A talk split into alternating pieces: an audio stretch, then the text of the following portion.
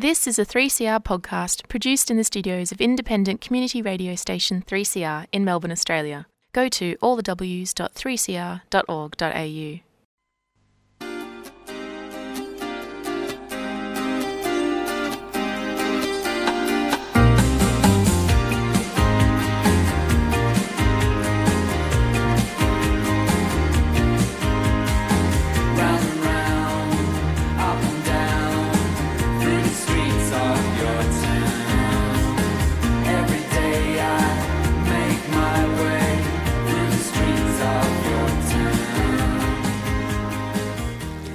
Good morning. Welcome to this week's edition of the Yarra Bicycle Users Group radio show on Community Radio 3CR.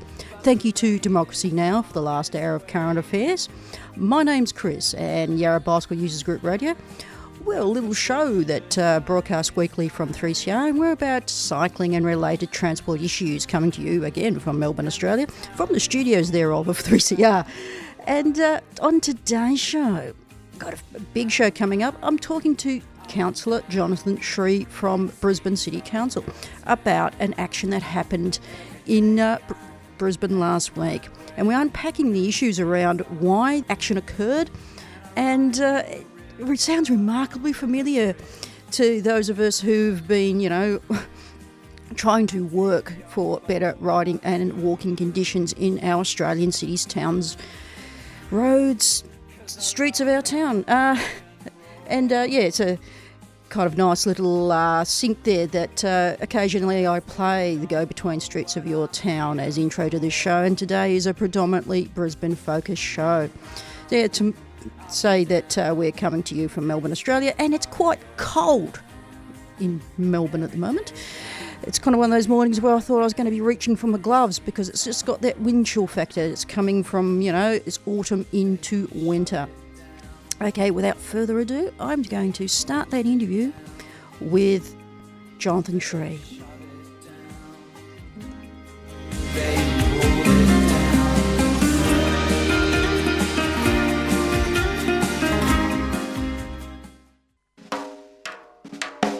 During the 3CR Radiothon for 2018, Spoken Word presents an evening of live poetry featuring the outstanding talents of Jennifer Compton, Andy Jackson, Tariro Mavondo, and Kylie Supski, plus an open mic recorded for broadcast on 3CR, Tuesday 15th of May from 7pm at Grub Food Van, 87 Moore Street, Fitzroy, and all proceeds go to 3CR Community Radio.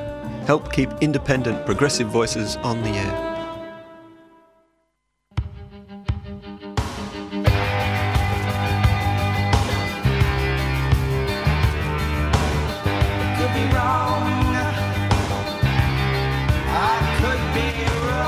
Today on Yarra Bicycle Users Group Radio on Community Radio 3CR, I am speaking to Jonathan Sri from Brisbane City Council, who is a councillor on said council. That didn't sound too convoluted. You're a councillor for the Gabba ward up there, Jonathan. That's right. I'm the only Greens councillor up in Brisbane on a city council that's fairly conservative and fairly car-centric in terms of its values and priorities. We spoke last year about some activities and you know sort of advocacy and the like that you've been doing in Brisbane. Uh, some of the things you've been up to with rides and events and the like. Now you just uh, said that uh, said council up there is quite conservative. Uh, can you just give us a little bit of background to something we're about to discuss about an incident that happened to a young woman being hit by another vehicle driver?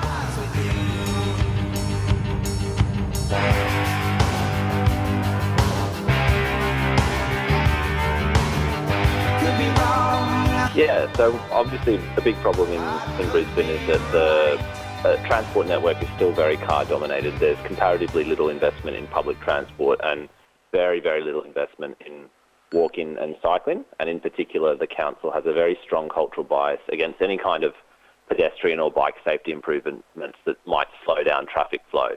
So where it doesn't cost them much money or doesn't slow down cars, they're happy to put in extra bike paths and pedestrian crossings and stuff. But as soon as there's a choice between vehicle transport and other modes of transport, the, the cars get prioritised. And that's been particularly evident in South Brisbane in the stretch called, of Vulture Street, um, which runs between West End and Woolloongabba. And this has been a problem spot for cyclists for a long time. A lot of near misses, a lot of crashes, um, several hospitalisations, and residents put in a, a really big petition last year. Hundreds of signatures calling for separated bike lanes along Vulture Street and calling for lower speed limits. Um, the council rejected that fairly dismissively. We've had lots of letters to the Lord Mayor, and I've had lots of meetings with the other councillors trying to win support for this idea, but they're just very, very resistant to spending the money. Um, and so they rejected that petition last year, they rejected that push, and then we've seen more accidents since then. And just recently, a 19 year old woman was hit at the intersection of Vulture Street and Stanley Street while riding from West End to Woolloongabba. So it was exactly the sort of um, movement that we were raising concerns about, and the council said, no, it's not enough of a problem, we're not going to make any changes. And then we saw further accidents. Luckily, the woman wasn't seriously injured. She was thrown from her bike. She had a lot of soft tissue bruising and scratches and a, a bump to the head, luckily wearing a helmet.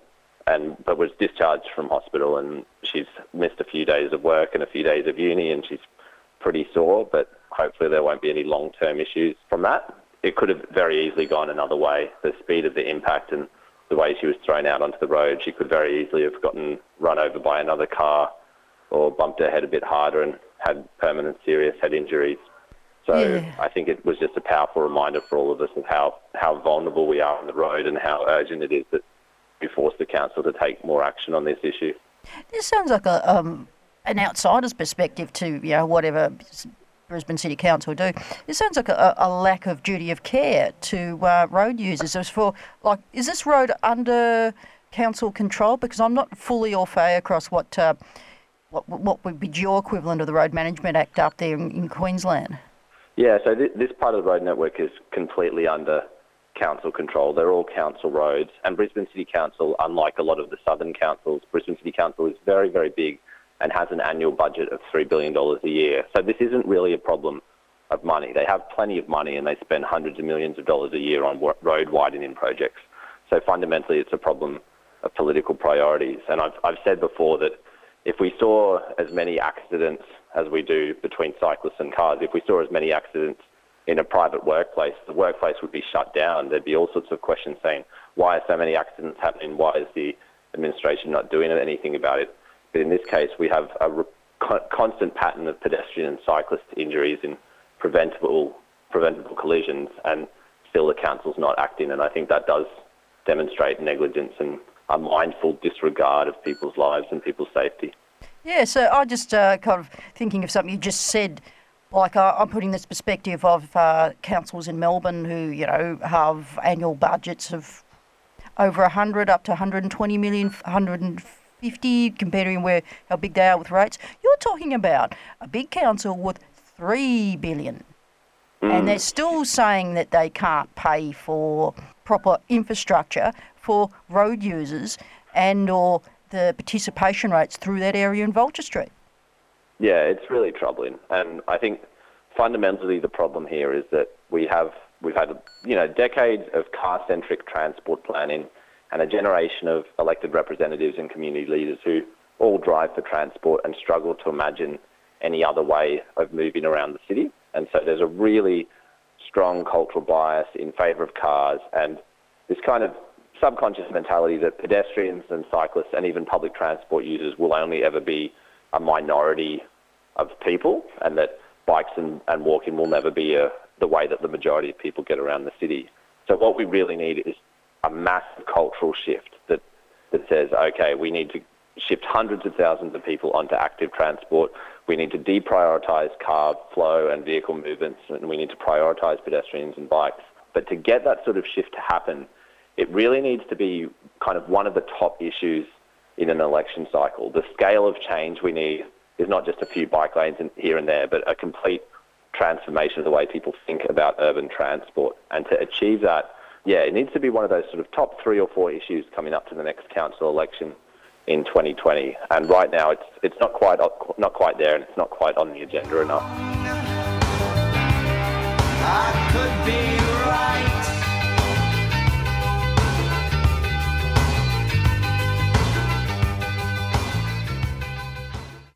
Bella lo primo bacio che mi hai dato, bella lo primo bacio Mauro Durante from Canzoniere Grecanico Salentino. This is 3CR855 on your AM dial. Please subscribe. The community is important. The spirit of community is the most important thing. So subscribe.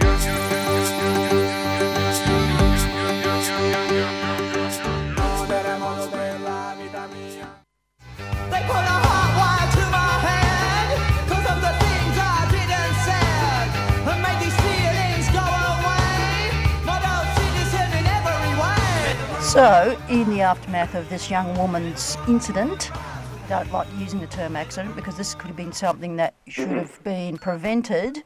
Uh, has there been any you know, follow up from the police? Anyone found out who this person was and they've been reported who, you know, like it's a hit and run, literally, isn't it? Yeah, I should have mentioned that. So when Yeah. when the woman was hit, the the driver, so the woman Shelley says that the first thing the driver said to her was, "Oh, you scared me," as though it was Shelley's fault for appearing out of nowhere. But um, actually, Shelley was completely following the road rules and dri- right in where she was meant to. It was entirely the driver's fault, and apparently the driver helped Shelley onto the footpath and then drove off quite in quite a rush without leaving any contact details, without offering to take Shelley to the hospital. Or her, her bike was quite damaged and probably needs some expensive repairs. So those, yeah, it, I, I think it would fit the definition of a hit and run. I hesitate to use that term because it evokes the idea of the driver Yeah, yeah, yeah, literally yeah, I know- hitting them and speeding off. I understand yeah. that, but okay. Yeah. Uh, Yeah, there's, if you hit someone on bike, there is clearly a moral duty to stop and help them. And if they bump their head, you should be taking to, them to the hospital. Even if they say they're fine, even if they're a bit dazed and say, no, no, I'm all right, you really need to make sure you stay with them and see that they're okay. And in this case, the driver didn't do that. I don't, I don't think Queensland's that different. I don't want to get into Queensland jokes, but I thought there was a legal obligation to swap details in uh, any type of road uh, incident. I think that was Australia wide. I, I take that as a question on notice if anyone wants to correct me, but I thought there was some type of legal obligation there to uh, swap details. Yeah, I, I think that's the case as well, particularly where there have been injuries. And the fact that that's still not standard practice for a lot of smaller accidents is a real problem. Uh, a couple months back, there was another high-profile story where someone hit a cyclist and then was trying trying to pay the cyclist not to report the incident to the police, um, possibly because the driver wasn't properly licensed or perhaps they'd been using a phone at the time, who knows. But it's one of those things where the law is written and people's behaviour in practice are often two different things. And that's, you know, it's the same with the one metre passing law. We have a one metre passing law on paper, but most drivers don't abide by it. Interesting. Now, going back to a previous interview I did with you last year, you've done some actions up there to do with you know, making a point and you know, getting people to see that cyclists are vulnerable and we ne- you know we need euphemistically uh, better infrastructure. Now, in the aftermath of this incident with Shelley, did the community and yourself like have a bit of a think and thought about what sort of action you want to take because you know this is you're laying it out from you know the council have said no to doing things in this area. Yeah, so we didn't actually, like, the decision to hold die-ins is something that a lot of cycling activists have come to gradually over time. And we actually resolved earlier this year at any, whenever we see a, a serious accident that, or a serious collision that was preventable due to council design, that we will hold blockade and sort of controversial protests. So we decided a couple of months ago that's the strategy we need going forward. And we did that because, like I said, although people talk a little bit about cycling safety, it's not really a priority issue and it's not high enough on the agenda that councils are willing to spend the big money on it. So our probably most controversial action in the middle of last year was a die-in on the Victoria Bridge when the council was proposing to remove some bike lanes there. And what, what's been quite interesting is since that action uh, in the last few months, even the Liberal Party has sort of backed away from the idea of removing bike lanes on that bridge. So they haven't explicitly said that they're not going to, but they're really sort of going back to the drawing board and rethinking their designs. And I think that's attributable in large part to that protest. We'd previously had our petitions and written our letters and were getting largely ignored, but that public protest of blocking the road and holding up traffic on a weekend has actually made a difference.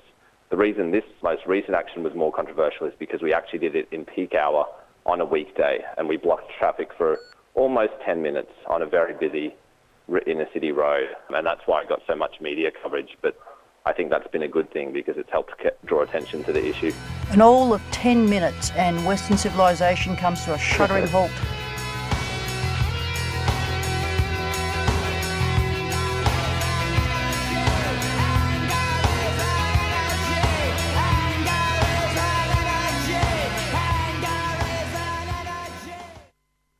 You're listening to 3CR Radio.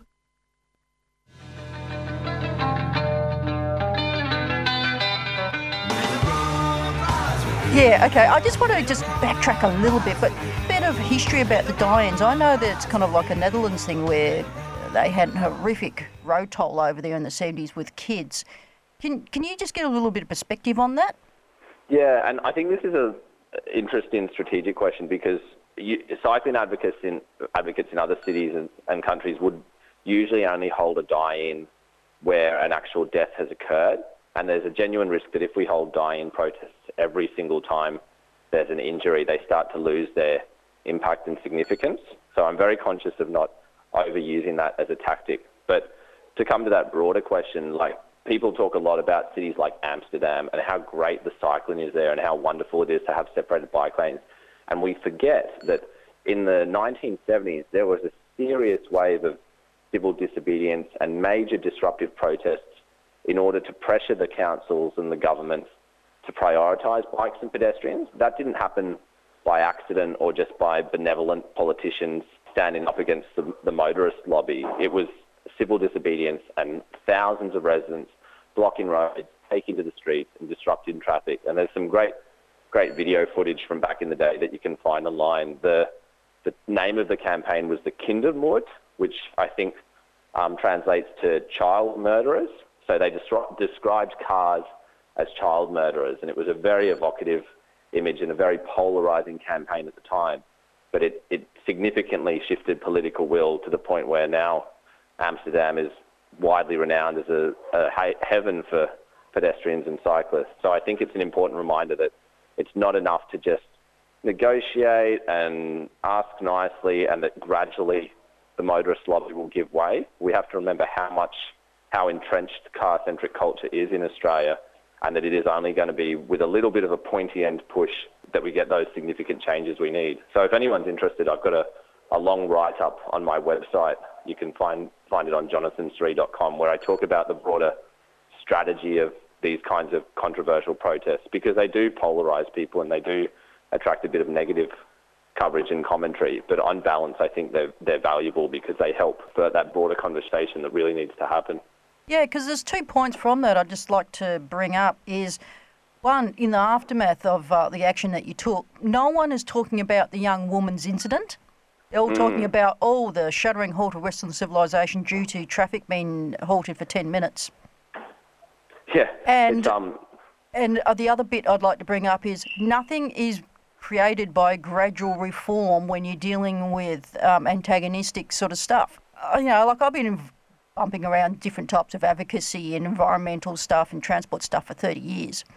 And I really haven't seen anything, uh, you know, really do breakthroughs when you just ask nicely and turn up to every meeting and, but, you know, go through the bureaucratic things of it. Uh, I've never seen anything really work unless it had some point where people went, no, I am going in full opposition.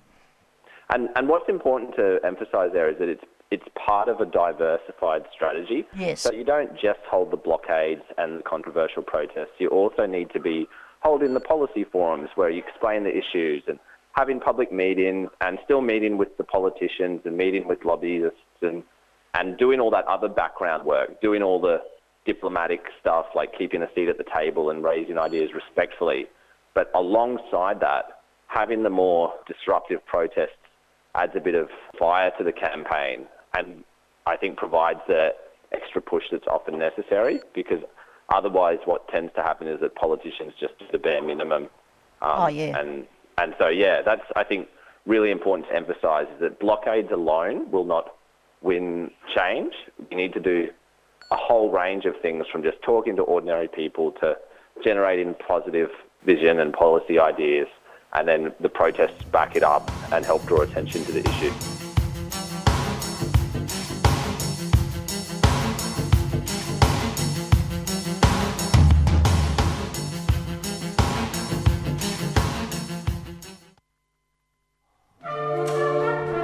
Seriously funny Rod Quantock will be at Steps Gallery in Carlton to open a fundraising art show at 3pm on Saturday, May 19th. Works by Arthur Boyd, Leunig, First Dog on the Moon, and many, many more will be on sale. There'll be political cartoons from the present and posters from the past, as well as artworks of beauty, joy, and wit. All proceeds will support ICAN, the international campaign to abolish nuclear weapons, and winner of last year's Nobel Peace Prize and ICAN's parent organisation, MAPWA, Health Professionals Promoting Peace. All welcome. ICAN and MAPWA are 3CR supporters.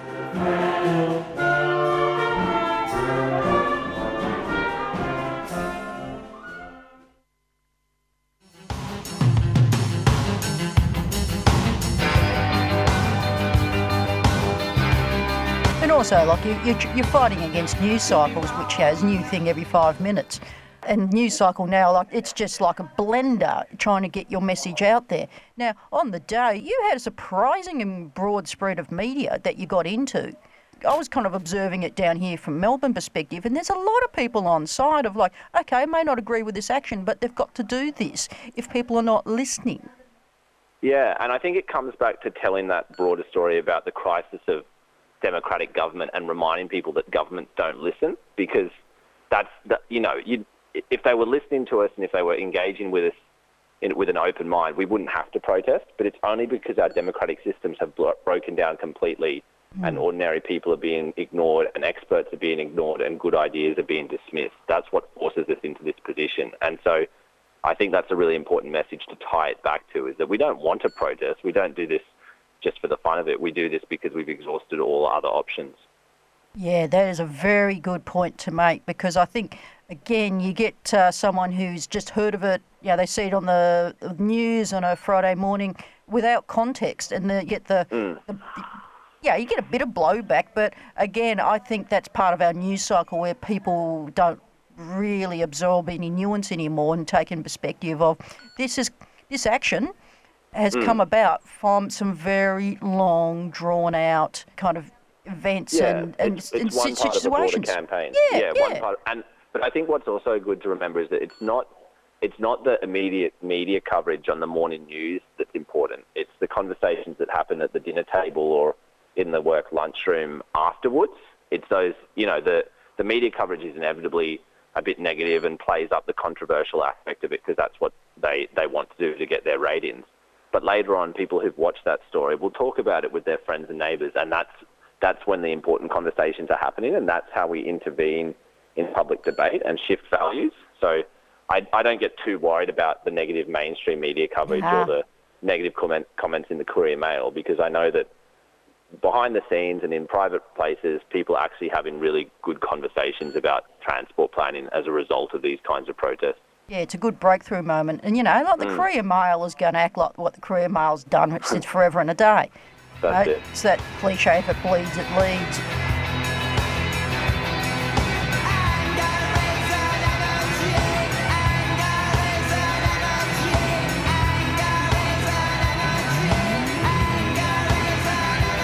So, the actual action, who was involved besides yourself as councillor for the Gabba ward? Yeah, Um, so it was yeah. it was mo- mostly local residents, lots of people who live in the nearby area, a lot of a lot of women actually, and a lot of younger people. Very few of the Lycra road cyclists showed up, and I think that speaks to an interesting distinction where maybe there's almost a class divide emerging between the cyclists who have to ride for work and often have to choose the most dangerous roads, particularly like delivery drivers who, you know, the delivery guys who carry food around in their backpacks. Like those people just have to drive these dangerous, busy central roads, whereas maybe other kinds of cyclists sort of have the luxury of taking the long route along the river or whatever. Yeah, we were supported by Space for Cycling Brisbane, who are a local cycling advocacy group, and they've been the ones organising the petitions and the bicycle film nights and all oth- all sorts of other kinds of advocacy. But they recognised that the different strategies they were taking simply weren't working to to crack through, unfortunately.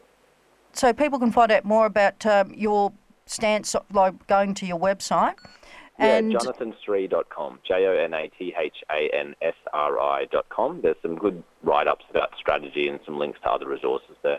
Good. And any follow-up actions or debrief from that, or I think we will. We're, we're now waiting to see how the council responds to our most recent request for lower speed limits and bike lanes. And depending on how the council responds, we might con- continue further activism. Really, a lot of it is about the push for the 2020 council election now and ensuring that road safety and pedestrian safety and bike safety end up being the kind of priority issues.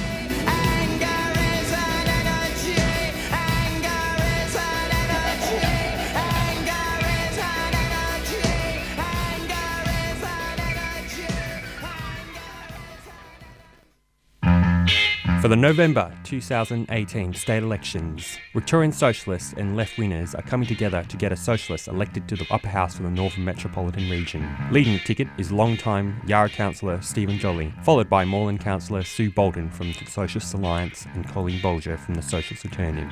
Victorian socialists will officially be launching our campaign on Saturday, the 12th of May from 7pm at the Grace Darling Hotel at 114 Smith Street in Collingwood.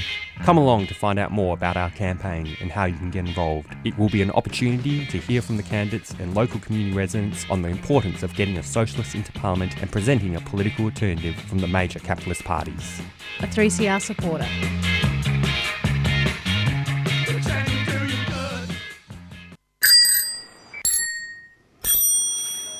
And thank you to Jonathan Sri for that interview that I did yesterday with him about uh, actions up there in uh, Brisbane to do with the, the Vulture Street die-in, and it's a lot more there than you probably thought.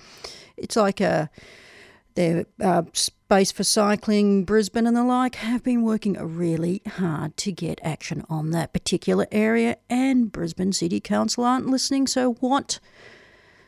What can you do, or what can local residents do when they have been given, you know, nothing back in uh, for all their efforts to, you know, advocate for people in the area? And I must read this bit from um, Space for Cycling. Those who insist on impeccable behaviour from anyone on a bicycle and that that right to exist in public space without the threat of violence must somehow be earned are not clearly going to be won over by this protest action. More reasonable people may stop to think about what that would uh, make their neighbours and friends and colleagues sufficiently frustrated and angry enough to lie in the street in an effort to have their voices heard. Some people will still disagree with the format of the protest, and we respect that opinion. Our message is to City Council and the state government, who have failed to provide a safe environment for the citizens they have been elected to represent. That really does nail it. Now, I've got a little bit of news and events. If you thought uh, cyc- uh, cyclocross uh, was, uh, you know, not quite there yet, well, there's lots on. There's stuff happening out at Caribbean Gardens. I'm just trying to bring some events up, but there's so much on at the moment, it's a bit of a blur. So if you go to the Yarrabug page, Yarra Bicycle Users Group Radio on 3CR on Facebook, I've got a absolute heap of events uh, there, and there's also a bunch of stuff coming up for uh, Good Beer Week, which is kind of like Christmas for a whole bunch of beer heads in Melbourne because uh, being on the cusp of that. Also, I'm just having a look. There's the Donna Gravel series. There is uh, The Moment, which is a film about uh, single track and a whole bunch of fun stuff that's happening tomorrow night down at South Bank. Uh, or should say, no, it's Wednesday night. Trails and Ales for Good Beer Week. Also, there's going to be a bit of a debrief about the, after the IPWR, which we've had uh, on the show a couple of times, and that's going to be down at Curve Cycling in Abbotsford. So, if you want to find out more about that, go to yarrabug.org. Uh, forward slash events and should have those on the calendar. If not, go to the Facebook page. And also keep an eye on the Twitter profile, uh, Yarrabug on Twitter. So there's heaps of stuff coming up there. Now, I should put into the podcast all the additional links that uh, Jonathan mentioned in that interview. But it is interesting to reflect that these are all the same sort of things that we encounter when we're advocating for better streets. And it's this intransigence. If it's if there's no money in it, if there's no political will in it, but morally they should be doing the right thing to make streets safe these are the interesting things that are being teased out in governments today. I find that there is an overweening sort of thing on, you know, we've done consultation and therefore we have found that uh, we don't have to either, you know, put in infrastructure or we don't have to do something here when uh, good public policy dictates actually you should. Getting on for local infrastructure, getting to a Melbourne focus, uh, Faith, I believe, mentioned last week about Rushall uh, Reserve, we almost got that quashed uh, that long, long process almost got um, abandoned two weeks ago, and there's been a turnaround in that. The I've got uh, the minutes and the audio from that meeting two weeks ago, from the 24th. Uh, we should be putting that up soon, and it looks like quite a few of the things we mentioned uh, that uh, wanted to happen to like either start working with other authorities and other councils.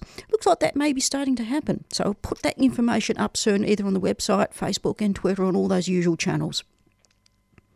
Thank you for listening today. Yarra Bicycle User Group Radio. We're kept on air by, well, people like you. We don't take, uh, you know, government money here at 3CR that I'm aware of. And that radiothon is coming soon for the 4th to the 17th of June. So if you want to subscribe or donate, and also make sure that your pledge goes to Yarra Bicycle Users Group Radio. Go to 3cr.org.au and look for the donate or subscribe option. Also, keep in mind that coming up in a month's time, Radiothon, and if you're going to save a little bit of money up, make sure that you put it towards 3CR. Our podcast for today should be up um, a little bit later. I usually try and get it up by afternoon or Tuesday. And there's a little bit of a backlog there, so I'm going to have a little bit of a look and make sure some of the other podcasts go up from previous shows. Okay, thank you for today. Up next is Joel Break, and next week back in the studio should have Faith and Val.